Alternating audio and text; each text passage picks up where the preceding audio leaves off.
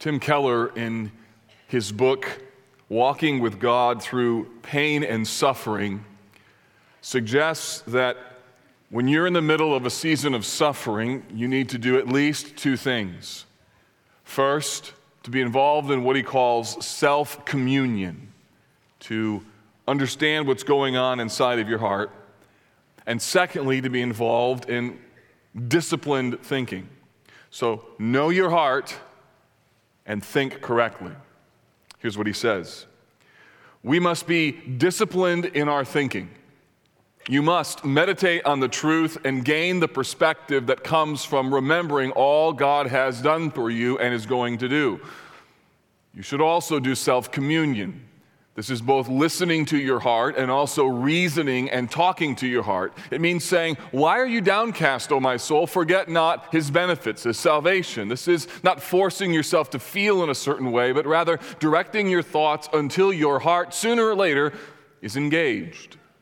Much of the thinking and self communing that we must do has to do with Christian hope. Heaven and the resurrection and the future perfect world are particularly important to meditate on if you're dealing with death, your own or someone else's, but it is crucial in all suffering. What is Keller driving at? You know what he's doing? He's expressing something that I have found to be practically helpful and yet at times difficult to grab a hold of when it comes to my own suffering or the suffering of others.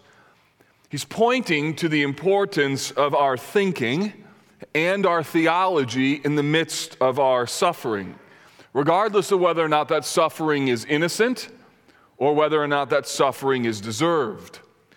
In other words, what you believe about God, what you think about Him and about yourself and about the world becomes very clear and tested in the midst of suffering. As well, what you believe about God can serve to create hope when at times it seems as though there is none. Let me put it this way to you this is the central thought for today's sermon. Hope springs from truth rehearsed. Hope springs from truth rehearsed. You might want to write that down, not because it's so good, but because that's all I'm going to say all morning. Hope springs from truth rehearsed. How do you survive or even spiritually thrive in the midst of suffering? What are the thoughts that you should have as you walk through a season where it just feels like no matter where you turn, things are falling apart? What theological truths should anchor your thinking when your life feels like a wasteland? And then how do you fight every day, sometimes hour by hour, in order to interpret life through a biblical lens. You see, these questions are not theoretical or academic, they're personal. Because when suffering or hardship or judgment comes, these questions, in one way or another, become the part of what it means to live in the real world. Pain of any kind, whether it's because of your own fault or not because of your own fault, Pain causes questions, really important questions to be asked, and it tests what you really believe. And that is why suffering is both traumatic and clarifying at the same time. Suffering shows who you really are, it shows what you really believe, it shows what you really believe about God. And it tests all of that at very deep levels. And that is why suffering is hard, but it's not bad. Now, lamentations, or the category of laments, are one of the most theologically rich and helpful things that we do in the midst of suffering. Because suffering is one of the most theologically informed moments of our lives. What you believe about God, about yourself, about the world will become clear in the midst of suffering. And a lament helps to do two things it helps both to give voice to the pain that you feel as you cry out to God. And secondly, it, as you cry out to Him, it also anchors your heart in truths that you believe. That's why lament is so helpful. You pour out your heart and you anchor your heart in the same moment. And that's what this book does. Now, Lamentations chapter 3 is probably verse 22, the most familiar verse in the entire book. In fact, for many of you, you've known no other verse in Lamentations prior to this study other than Lamentations 3:22, in large part because of the wonderful hymn Great is thy faithfulness. And thank God for hymns and songs and choruses that help us to root our minds and hearts in the word. That verse 22 says this, "The steadfast love of the Lord never ceases. His mercies never come to an end. They are new every morning. Great is your faithfulness. Now, if you think of that hymn, Great is Thy Faithfulness, usually that song is sung in a reflective way as we think back on what God has done. It's meant to be a hymn of, of gratitude. All that I've ever have needed, your hand hath provided. The idea, of looking back, I can see your hand of faithfulness. And while that is wonderful and true, that's not the context in Lamentations 3. On the contrary, Jeremiah is looking at a smoldering city, a destroyed nation. A pagan nation has come and sacked the people of God. And as he looks at the city in its utter destruction, it's then that he says, The steadfast love of the Lord never ceases. It's then that he says, His mercies never come to an end. The beautiful, gutsy thing that he says is when it looks as though God's mercies have come to an end, when it looks as though his steadfast love has indeed ceased, that's when he loads up Lamentations 3:22 and says, No, despite the leveling of the city of Jerusalem, God is still on his throne. Despite, despite the destruction of the people of God, his mercies never come to an end. His faithfulness is still great. So, what Jeremiah is doing He's not just reflecting his, the pain of his heart. No, no, no, no, no. He's not just reflecting, he's actually pushing his heart towards what he knows to be true, despite what he sees with his eyes.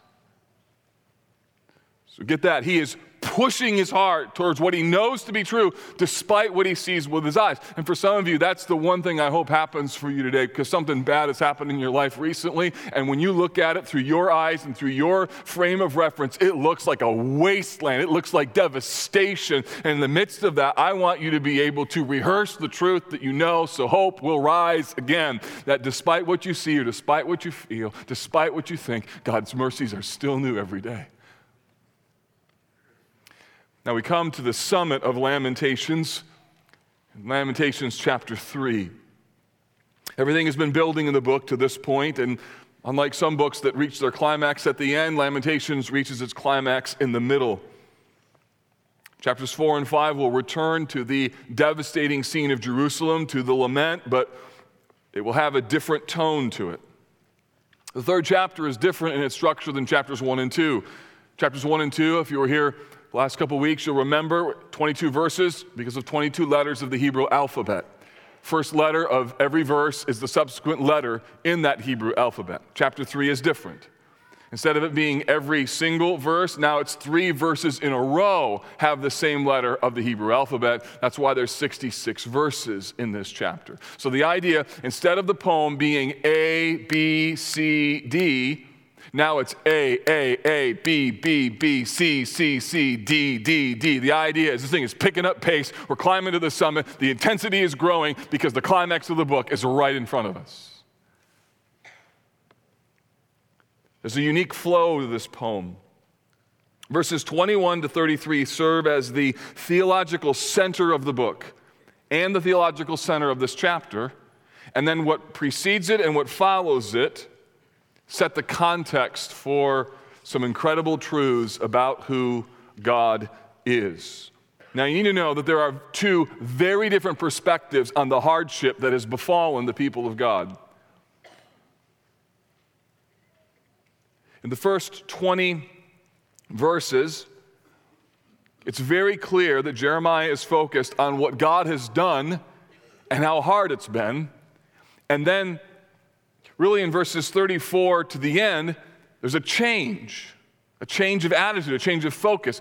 Something happens, there's a pivot in here. Let me, let me show you this. Look at verse 18. Put your finger on verse 18, and then put your finger on verse 58. Here's the contrast. Verse 18 My endurance has perished, so has my hope from the Lord. In other words, he's like, It's over. There's no hope. And then verse 58 you have taken up my cause, O Lord. You have redeemed my life. Well, that's different. A pretty big switch between verse 18 and verse 58. In fact, chapter 3, verses 1 to 20, we, we see how struggling he is with God's actions. Look at just verses 1 to 5. I am the man who has seen affliction under the rod of his wrath. He has driven and brought me into darkness without any light. Surely against me he turns his hand again and again, the whole day long. He has made my flesh and my skin waste away. He has broken my bones. He has besieged and enveloped me with bitterness and tribulation. And then verse 6 He has made me dwell in darkness like the dead long ago. So, for Jeremiah, the judgment of God here has become personal and overwhelming. And the effect is that God feels like his adversary from chapter 2. Now he feels like his adversary even more so because it's even extremely personal. And the effect is that according to verse 17, he has no peace. According to verse 18, there's no hope. And according to verse 20, the grief that he experiences is relentless. Verse 20, he says, My soul continually remembers it and is bowed down within me. He has reached the bottom. So I got good news for you. If you came to church today, if you got up and you're like, I got nothing. Like you came today almost like a, a person who's there physically, but just spiritually. You're out to lunch. I got news for you. Verse 20, verse 20 is for you. If you're at the bottom of the bottom of the bottom, I want you to know God can meet you there. He's been there. And verse 20 is for you. And then the perspective changes. Look at verse 38. Same chapter, just 20 verses later. He says, Is it not from the mouth of the Most High that good and bad come? Why should a living man complain, a man about the punishment of his sins? Let us test and examine our ways and return to the Lord. Let us lift up our hearts and hands to the God of heaven. That's a different tone. And then verse 55 I called on your name, O Lord, from the depths of the pit. You heard my plea. Do not close your ear to my cry for help. You came near when I called on you. You said, Do not fear. You have taken up my cause, O Lord. You have redeemed my life. That's a very different tone than the first 20 verses. So, what changed? What's the difference between the first half of this chapter and the second half, I, chap, second half of the chapter? I think it's verse 21. Verse 21 is a game changer in this lament. It's, you might think of it like a theological pivot point. And, and my prayer for some of you today who are kind of in that bottom season is that today would be the beginning of a pivot for you. Some of you who are here today, you don't have a relationship with Christ at all. You don't know what would happen to you if you died in this moment. And I hope that today becomes a pivot point where you once were lost, now you're found. You once were blind, now you see. Verse 21 says this, but this I call to mind, and therefore I have hope. That word but, very important word. It indicates a very significant turning. The phrase to call to mind uses a Hebrew word that means to return or to remember. And when he says call to mind, it doesn't just mean intellectual prowess or intellectual ability. No, he's calling at the very center of who he is. That word means the, the heart or the essence of one's being. In other words, what's happening in verse 21 is he is rehearsing what he really believes. And this is what suffering does. When you make the pivot in the midst of the darkest of the darkest of the dark moments, at some point you need to make a pivot and say, but but, but, but, but this I call to mind. I'm going to rehearse what I know to be true. I'm going to rehearse what I know I believe, which is why the New Living Translation translates this with a little bit of risk. It says this Yet I still dare to hope when I remember this. The circumstances of life have a narrative to them. There's a narrative underneath what's happening in our lives, and we can begin to believe that narrative. That the destruction of Jerusalem communicated a narrative, but that that narrative, though, was not the entire story. And so Jeremiah calls to mind, and therefore he says he has hope. When we started this series, I invited a number of you to think about what have you stopped praying about because you have no longer placed your hope in God. Some of you have started praying again, and part of the risk of praying for something that you don't see the evident answer to your prayer right away, part of the risk of that is you're taking the risk of hoping. You're daring to hope, which means you can be disappointed again if you're going to hold God hostage to answering your prayer just the way that you want. This word hope, it's only the second time that it's used in the book of Lamentations. It's the first time that it's used in a positive way here. So, what's happening is there's nothing about these circumstances in and of themselves that would create optimism. And yet, what Jeremiah does is he calls to mind what will create hope for him. So, hope springs from truth rehearsed. In a moment, we're going to dig into exactly what he started to rehearse again. But just for just this first step that I want you to take with me is this I want you to recognize that hope does not come from a change of circumstances alone. Lamentations is leading us towards this very important and practical step that when life becomes difficult or challenging, it shows us that there's a hope that's available that is over and above circumstances. So you can live in a bad marriage. You can keep praying for your prodigal children. You can keep dealing with financial difficulties. You can keep taking the body blow of what people say about you. You can live with just that nagging difficulty that's going on in your life. And although that scenario or situation may never change, the reality is you can rehearse the truths that you know, that you believe, and therefore you can have hope because hope comes from what you know to be true despite what the circumstances around you tell you. Listen to me. You live through suffering by what you believe not by what you see or what you feel. And I'm not saying that what you see or what you feel isn't significant. Oh, it is significant, but it isn't ultimate. So, therefore, we lament by faith, not by sight. And that is why lament is inherently Christian. It mourns the thing that has happened but it anchors our grief in the bedrock of God's character and in the promise of future restoration.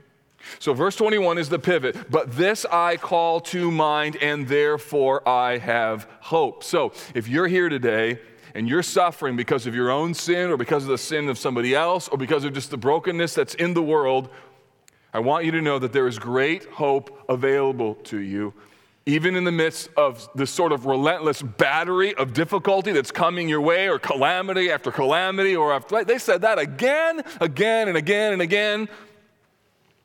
You can still call to mind what you know to be true about God, and you can fight for hope today by anchoring your life on what you know about God and what He is like. And for some of you, that is a fight that you'll need to embrace, not just today, but much more often than what you would want to. That fight isn't easy, is it? I found myself before when the narrative of my own mind gets off and I begin to think wrong thoughts or begin to assess life based on what I see or I feel. I have to find myself reorienting or pivoting my mind and heart. And sometimes I, I feel a little bit psychotic. Walking through life, I'm like, no, no. Sometimes I even say it out loud. I get a little nervous if people hear me saying it, you know. Walking through Meijer, no, you know, I just, it's trying to reorient because it's so real. It's like I got someone talking in my ear over here telling me this wrong narrative, and I know it's not true. And I don't know if it's the devil, my flesh, or just what it is, but I hear this little voice in my head going, God doesn't love you. He's not going to take care of you. He's abandoned you. You're all by yourself.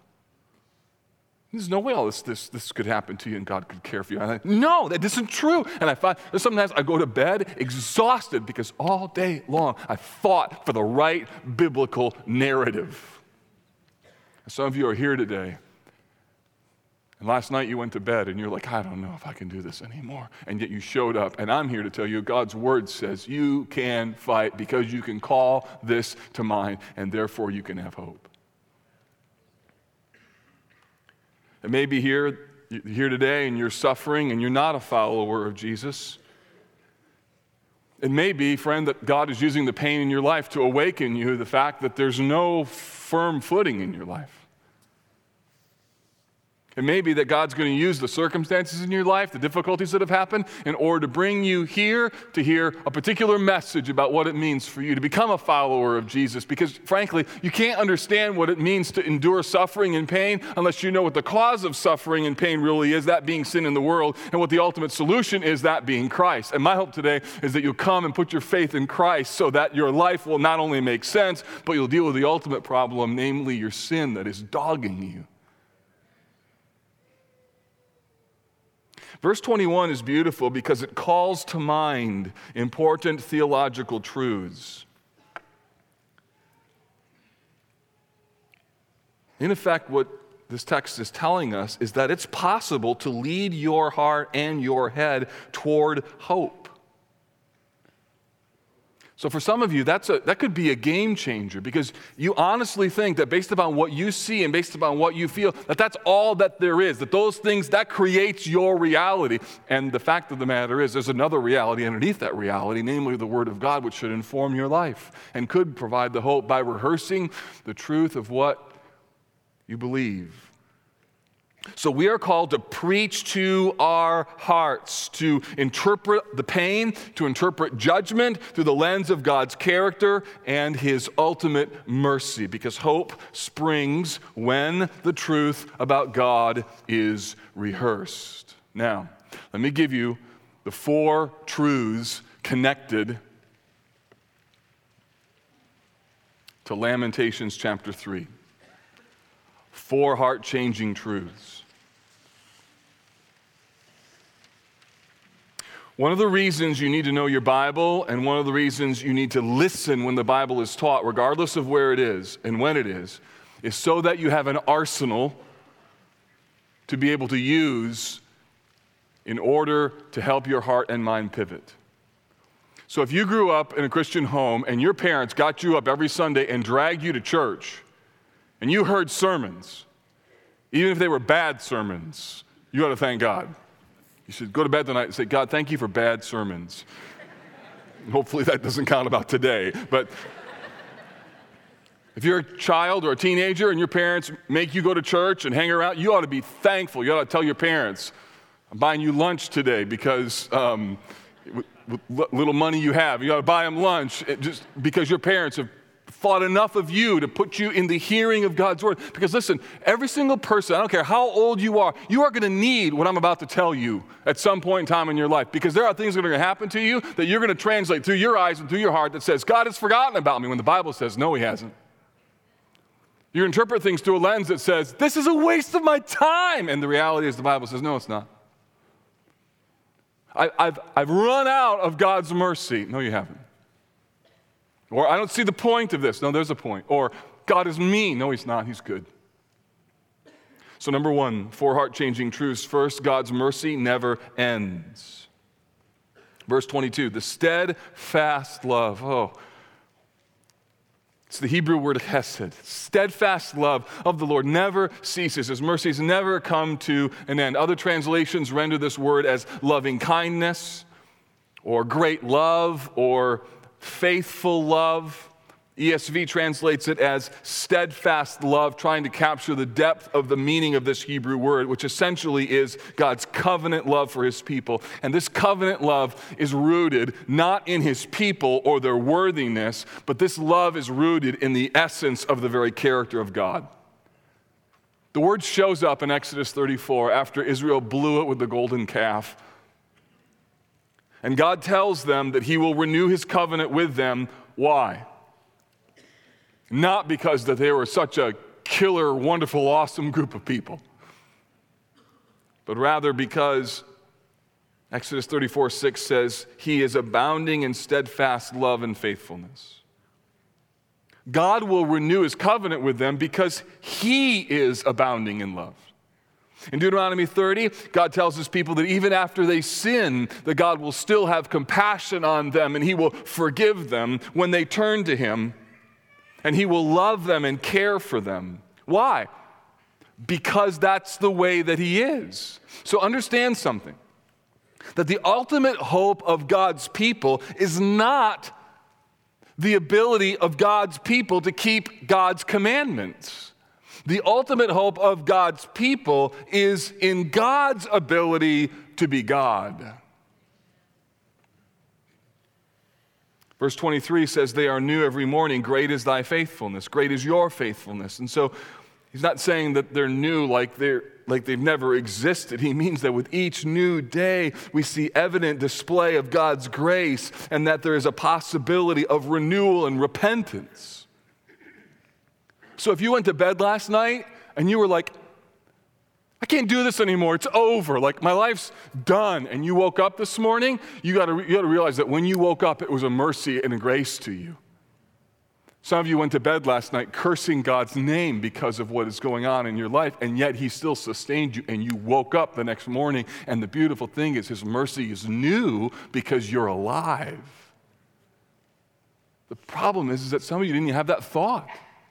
You just woke up and acted like you deserved to have a heart that's beating, a brain that's firing. Psalm 73 says, My heart and flesh may fail, but God is the strength of my heart and my portion forever. Picking up the theme in verse 24 says, The Lord is my portion, says my soul. Therefore, I will hope in him. What does that mean? It means that when God strips you of everything that you have and all you have is him, you have enough. And part of the beauty of suffering is you learn you can live on God and God alone. Like, you don't need what other people think of you. It just matters what God thinks of you. You don't need other people's affirmation. You just need God's affirmation. You don't, your finances are controlled by your boss or the economy. God's the one who controls the cattle on a thousand hills. When you learn God is your portion, you learn the beautiful secret of what it means to be a follower of Him in the midst of all kinds of circumstances. So, what happens is that suffering and hardship shows us that there is a floor to everything. And that floor, the name of that floor is mercy and grace. So your sin or the world or the devil are not able to penetrate the floor of the mercy of God's Hesed love. So, in the midst of judgment or pain, we remind ourselves there is a floor, and that floor is God's mercy. His faithfulness is greater than my faithlessness.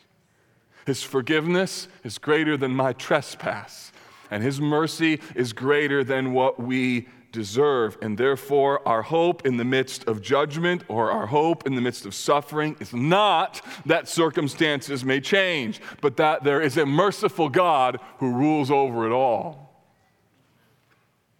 God's mercy never ends. That's the first one. Here's the second one it is this that waiting is not a waste. Verse 25.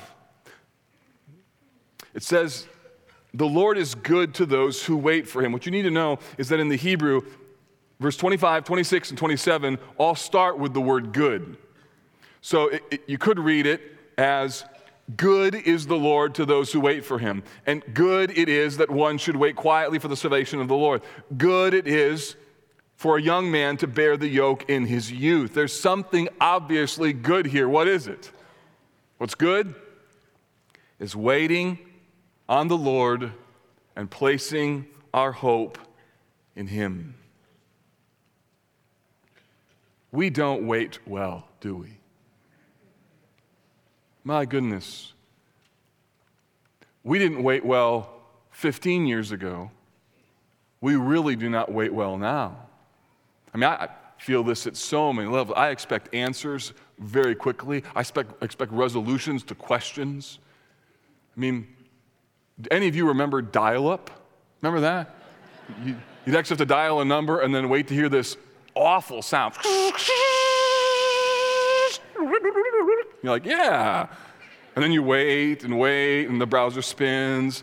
Now, if that happens, we're, we're calling somebody and expecting to get somebody right away on the phone because I'm not going to wait for this anymore. You go to the drive through and go to some fast food place, you're expecting to be served immediately and quickly. You, you go to a, party and you want to know, hey, who won the, I don't know, Super Bowl 15 years ago? Well, it used to be you'd walk away from a party and no one would know the answer to that. Now everybody just pulls out their phone, let me check, right? And so they, just, they, they look. So you never have to wonder about information. It's always right there in front of you, right? But do you know that waiting is one of the best seasons where the Lord teaches us things? I don't mean waiting for dial up. I don't mean waiting at McDonald's. I don't mean waiting for the answer. I mean, like, when you're in a season of waiting, we're in an uncomfortable place where we're literally out of control of our own lives. And yet, those are some sweet seasons where God is going to teach us some things. So, Psalm 62 1 says, For God alone my soul waits in silence. From him comes my salvation. Why is waiting so difficult? Because it feels as if we're doing nothing, and that's the point. You're not, but God is. What you're actually doing in that season is one of the greatest things that a Christian can do. They are doing nothing except putting their trust in God, putting their hope in Him, and expressing confidence that He is still on the throne. For some of you, part of the reason why waiting is so hard is because you want to be in such control of your life. You want to know the answer. You want to know what's going on. You want to know what's the point of this? How come this is happening? Why is my life not like I want? And the answer is, is because there's somebody else who sits on the throne of heaven, brother, and it ain't you. Or sister, just seeing this ladies too, okay? So.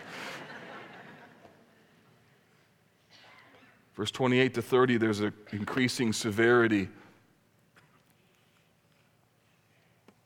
Actually, let me go back to verse 27. I, want to, I don't want to miss this. It's good for a man that he bear the yoke in his youth. So listen to me. If you're under the age of 30 and God's put you in a season where you have to learn to wait, I mean, like God's leveled you with some suffering, you ought to be thankful because you got the rest of your life now to know how to live out brokenness if God leveled you as a teenager, He put things in your life, you look at your life, you're like, how in the world? Like, that's way too heavy for a teenager. You, you see the world differently, and there is a level of compassion and sensitivity. You have learned what it means to bear the yoke when you're young, and the Bible says it is good. Not good in the sense like, oh, this was happy, but good in the sense like, I see God differently today.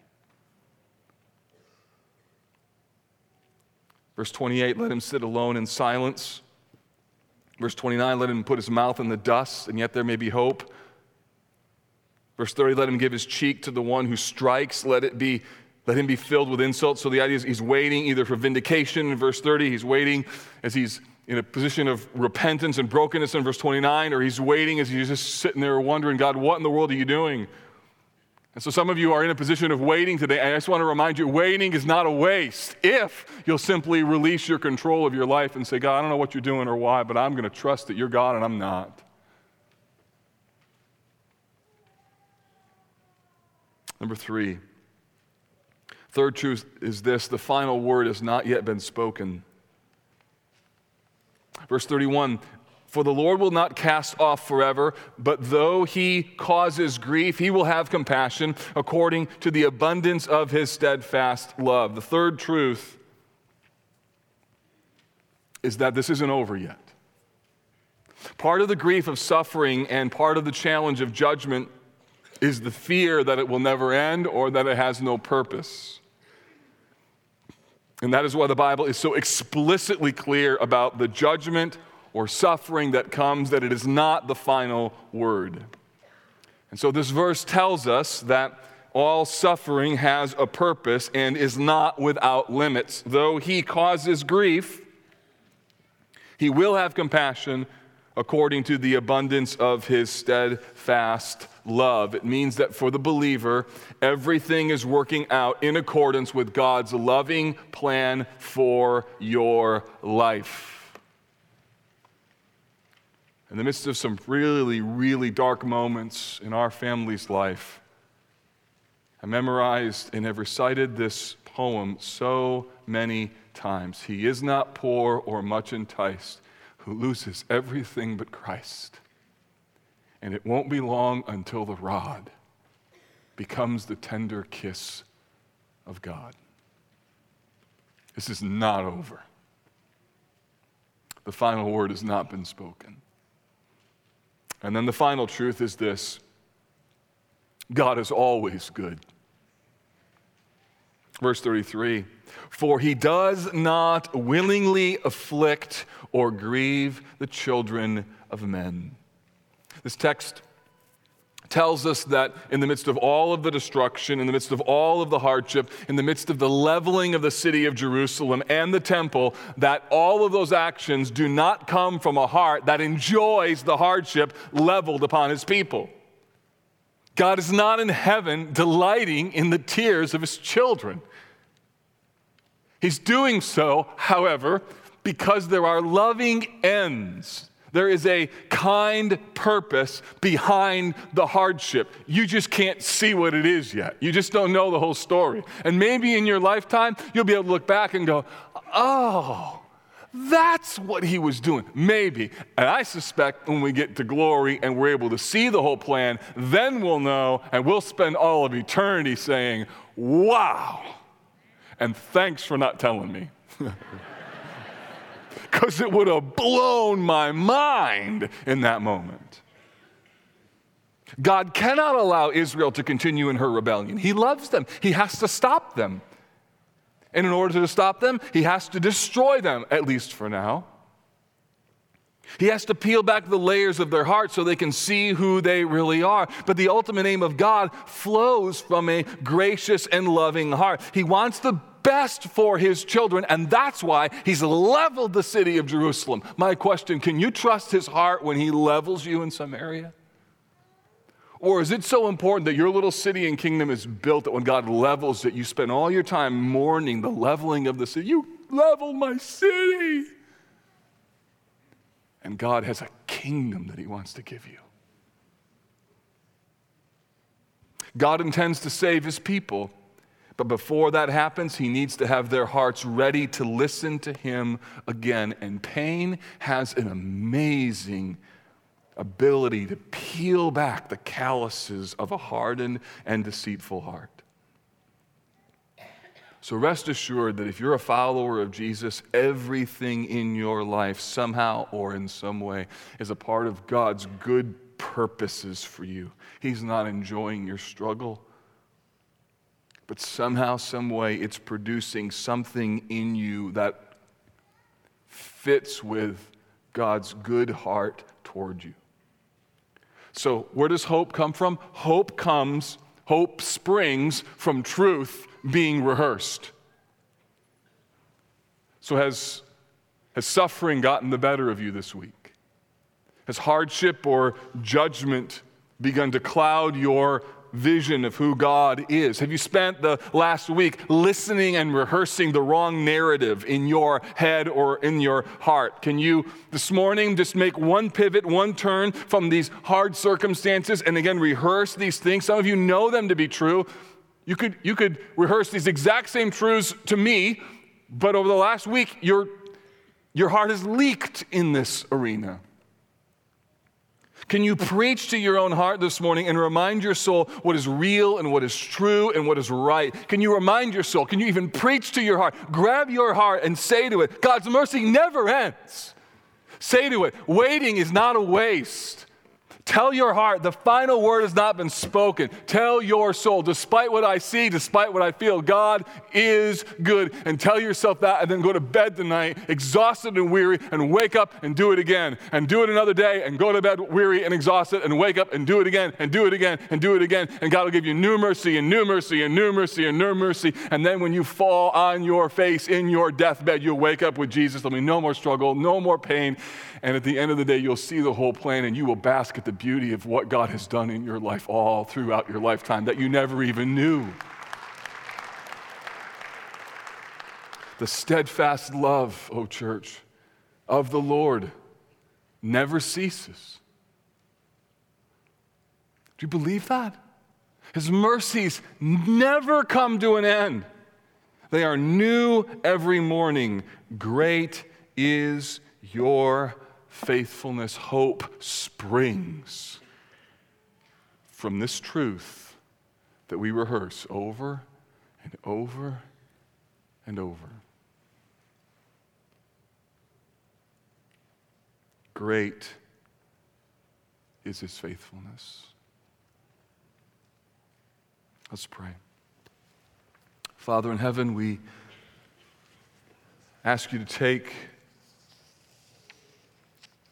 these verses in Lamentations 3 and bring hope back, I pray, to some hearts of people who've come today weary and worn out. For others, Lord, take these truths and store them in their soul for the day that they will need them. And for those who today have yet not made a decision for Christ, thank you for hard circumstances that serves to awaken their heart to what life and eternity is all about. And would you today, this very moment, save them as they place their faith, their hope, their trust in Christ? So, Lord, thank you that in the midst of all circumstances, you can be trusted.